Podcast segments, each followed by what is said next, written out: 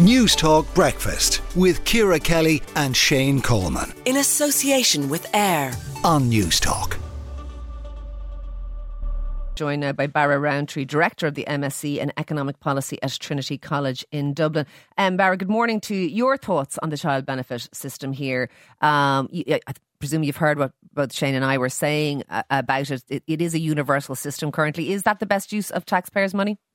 Well, it depends what the objectives is. So there's a degree of sense if you want to provide kind of a, a, additional increase in income to people when they have kids, and maybe you do want to make that universal and have a have an element of it which goes to everyone for some of the reasons that you and Shane were talking about there. But then again, the government has also said it really wants to act to reduce child poverty. When Taoiseach Leo Varadkar was re-elected, he made that a kind of a key staple of his uh, of, of, what he wanted to do during his term of office. And and from that point of view, child benefit has limitations. It's not going to do much to impact on child poverty because it's so universal.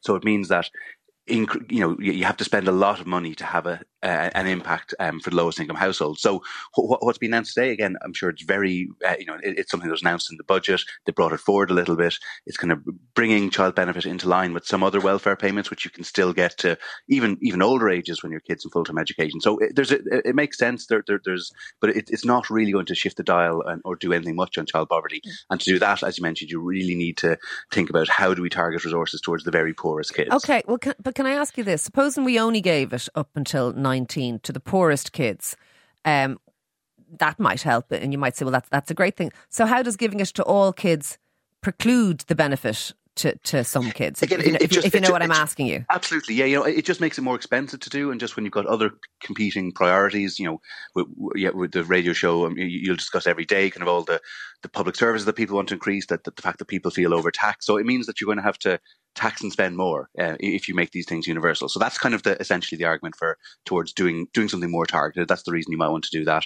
And from that point of view, what, what research that the ESRI uh, has carried out over the last few years has shown that you know you could leave in place the existing child benefit system, but put it on top of that a second tier which is means tested. So rather than try to means test the existing system, just just have a, a so a universal payment for all, and then a targeted payment for those. A bit like we have a fuel allowance or what have you. That that that there are some certain, you know, we got tax credit, uh, energy credits rather for everybody, and then a fuel allowance for a targeted bunch. Is is, is that what you would favour?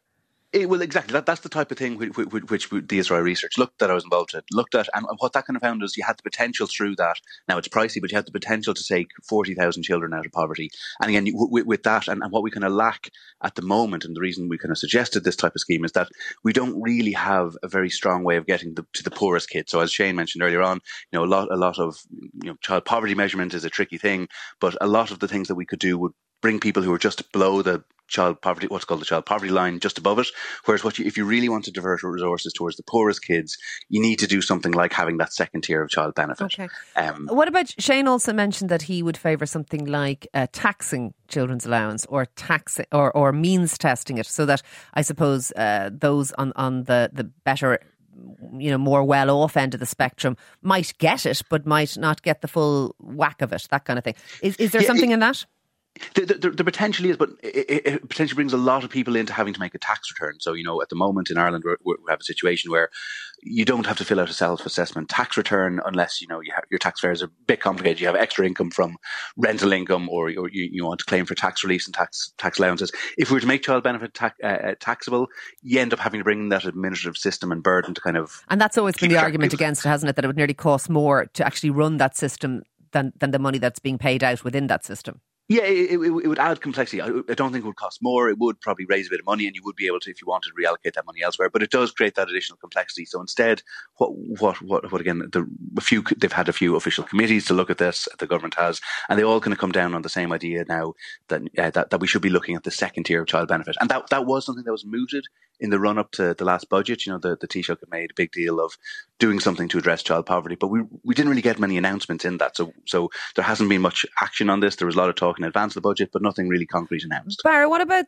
actually extending it to to the 19th birthday for everybody and having a second tier on top of that? Is is that is the only I suppose barrier to that uh, financial is the only barrier to that cost to the exchequer?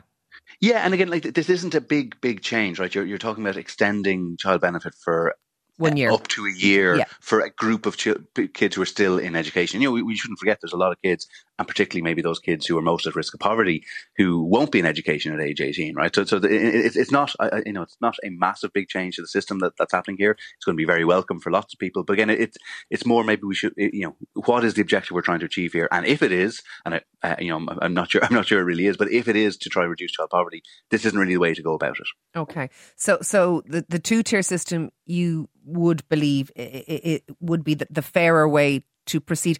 What level of child poverty do we have here? And you mentioned it being uh, difficult to measure. How are we measuring it? So the way that poverty is measured in uh, Ireland and many other countries is essentially you, rel- you, you, measure it relative to median incomes or the income of the person in the middle of the distribution. So it is relative poverty rather than absolute poverty. Well, oh, yes, but in a sense, all measures of poverty are relative, right? They're all relative to some kind of standard of what, what we deem minimal acceptable standards of living, and whether you link that to income or whether you link that to more, you know, that do you, are, are you some, something along the lines of what we sometimes call our deprivation measure, which is can you afford to replace a coat if it wears out? So, you know, it, it is a, tr- it is really tricky uh, subject, child poverty, but it does also matter. We know that have not having income, particularly in early childhood and having low levels of income is associated with much worse outcomes in later life. And conversely, we actually know that having more income or giving, you know, ha- uh, giving additional boost to the very poorest kids does improve their prospects substantially. Sure. There's actually really good. But can I ask you this, because we, we, this is the kind of thing we get in on the text line. If child poverty is measured uh, uh, in relation to the median, mm. and we are a wealthy country, is it possible? Yeah. That we have nobody in absolute poverty, but we have lots of children maybe in relative poverty. Is that a possibility if we're, well, if we're benchmarking it, it, it against the median of a wealthy country? So not not really no because so the, the poverty numbers it depends again it depends exactly how you measure it but if you if you do it on a on the basis of of of taking out of housing costs you get a figure about twenty percent or about two hundred and thirty thousand children um, below that poverty line. Now, if you look at a different measure of that material deprivation, so that's not being able to afford to yeah. say replace a coat, replace shoes, that's about 19%.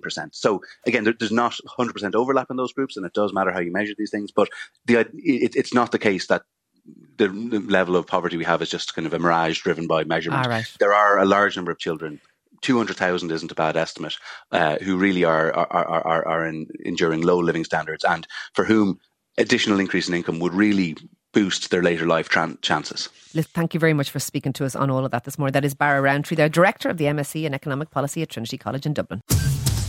Newstalk Breakfast with Ciara Kelly and Shane Coleman. In association with AIR. Weekday mornings at 7 on Newstalk.